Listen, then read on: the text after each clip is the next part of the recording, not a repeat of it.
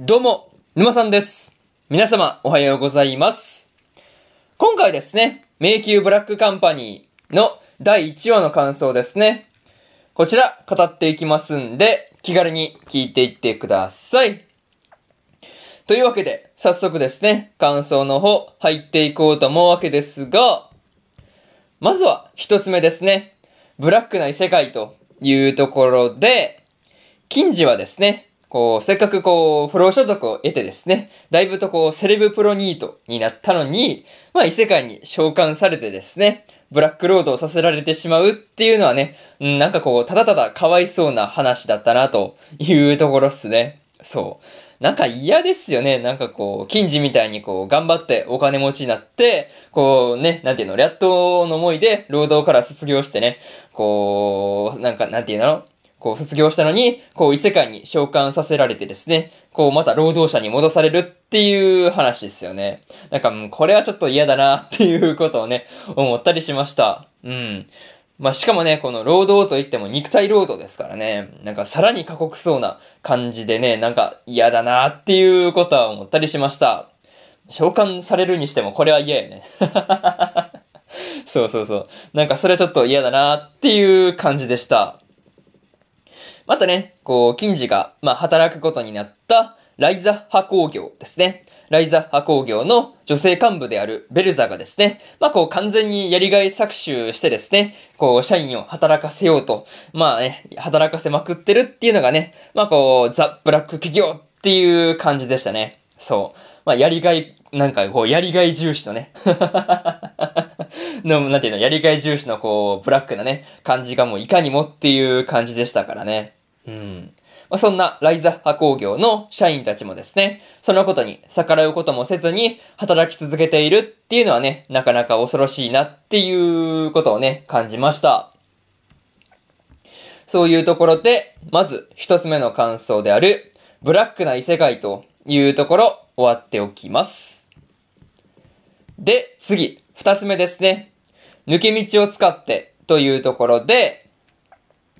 金次がですね、ワニベを、ワニベを誘って、抜け道での、こう、魔石の採掘をね、行っていた、その帰り道ですね。その帰り道で、まあ、リムと遭遇したわけですね。まあ、ドラゴンの姿をしたリムと、えー遭遇したわけなんですが、いや、まあ、この時はね、マジでどうなることやらっていうことをね、まあ、ここで、えー二人とも食われて死んでしまうのかっていうことをね、まあ、こう思ってしまったわけなんですが、まあ、リムをね、うまく説得できたっていうのは本当に良かったなというところでした。いや、本当にあのままね、ワニベも金次もね、食われていてもおかしくなかったですからね。その辺は本当にうまく説得できたのはマジで良かったなっていう風に思いました。とはいえね、金次が稼いできた金額はですね、まあこう、その、そのままですね、そのままリムの食費に消えていってしまうっていうのはね、いや本当にごくつぶしだなっていうことをね、感じました。そう。なかなか辛いよね。稼いだ金額そのまま消えていってることを考えれば、結構かかってますよね、お金ね。そう。でもね、金次との取引通りにですね、まあこう、他の魔物がですね、金次たちに襲いかかってこないように護衛はしてるからね。そう、護衛はしてるから、まあ、まあなんていうの？まあ言われたことはしっかりやってるからね、なんかこう文句が言えないなっていう感じなんですよね。そう。なかなか文句がつけられないんだけど、なんかこう、まあその分以上に食費がかかってるから、なんかなかなかね、金次としては複雑な気持ちよねっていう感じでした。またね、個人的に金次がね、ワニビを誘ったっていう理由ですね。そう、抜け道を使って一緒にやろうっていうのをね、誘った理由が、まあ友達いなさそうだからっていうところですね。まあ横並びの、まあ労働者が嫌いだっていう話とかもしてましたけど、やっぱりね、こうアニメがぼっちだったからっていう理由が、なんだかんだそこに結びついてしまうっていうところがね、なかなか面白かったなという話でした。そういうところで、二つ目の感想である、抜け道を使ってというところ終わっておきます。で、次、三つ目ですね。同僚を洗脳してというところで、金次がですね、同僚たちを、まあ、まどろみの杖ですね。これを使って洗脳して働かせていたわけなんですが、最終的にはね、バレてこう、ボコボコにされるっていうのはね、笑ってしまったなという話ですね。そう。いや、まあまあ、それは当然よね。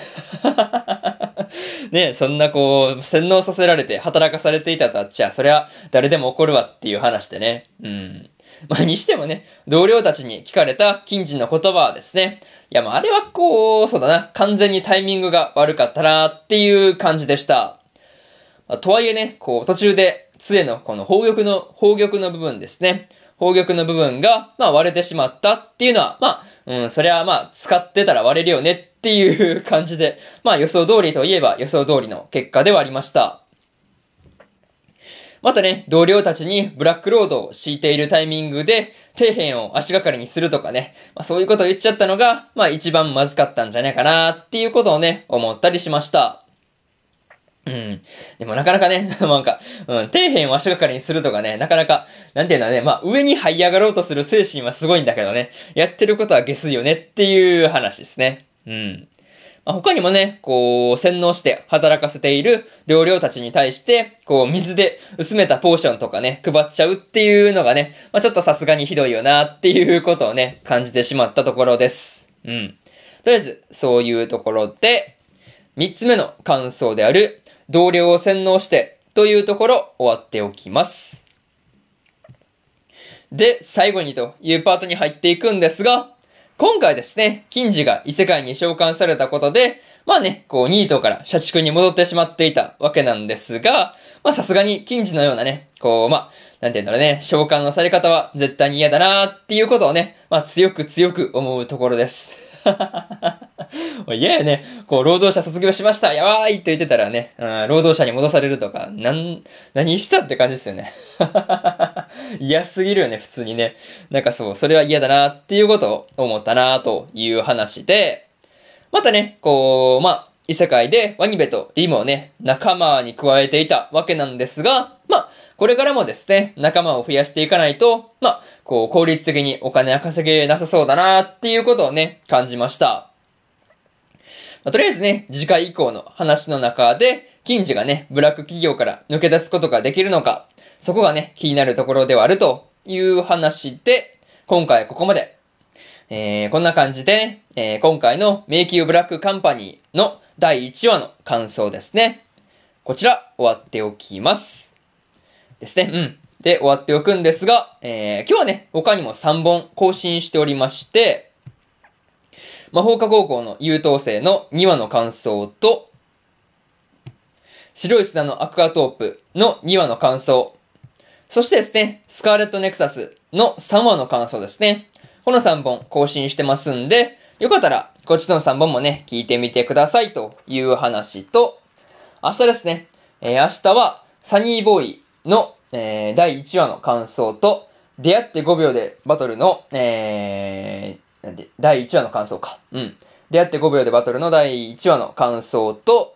えー、そうですね、探偵はもう死んでいるの2話の感想と、日暮らしと泣く頃に卒の、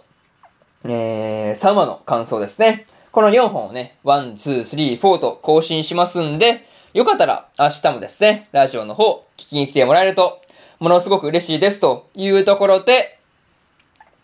本日1本目のラジオの方終わっておきます。以上、沼さんでした。それでは次回の放送でお会いしましょう。それじゃあまたね。バイバイ。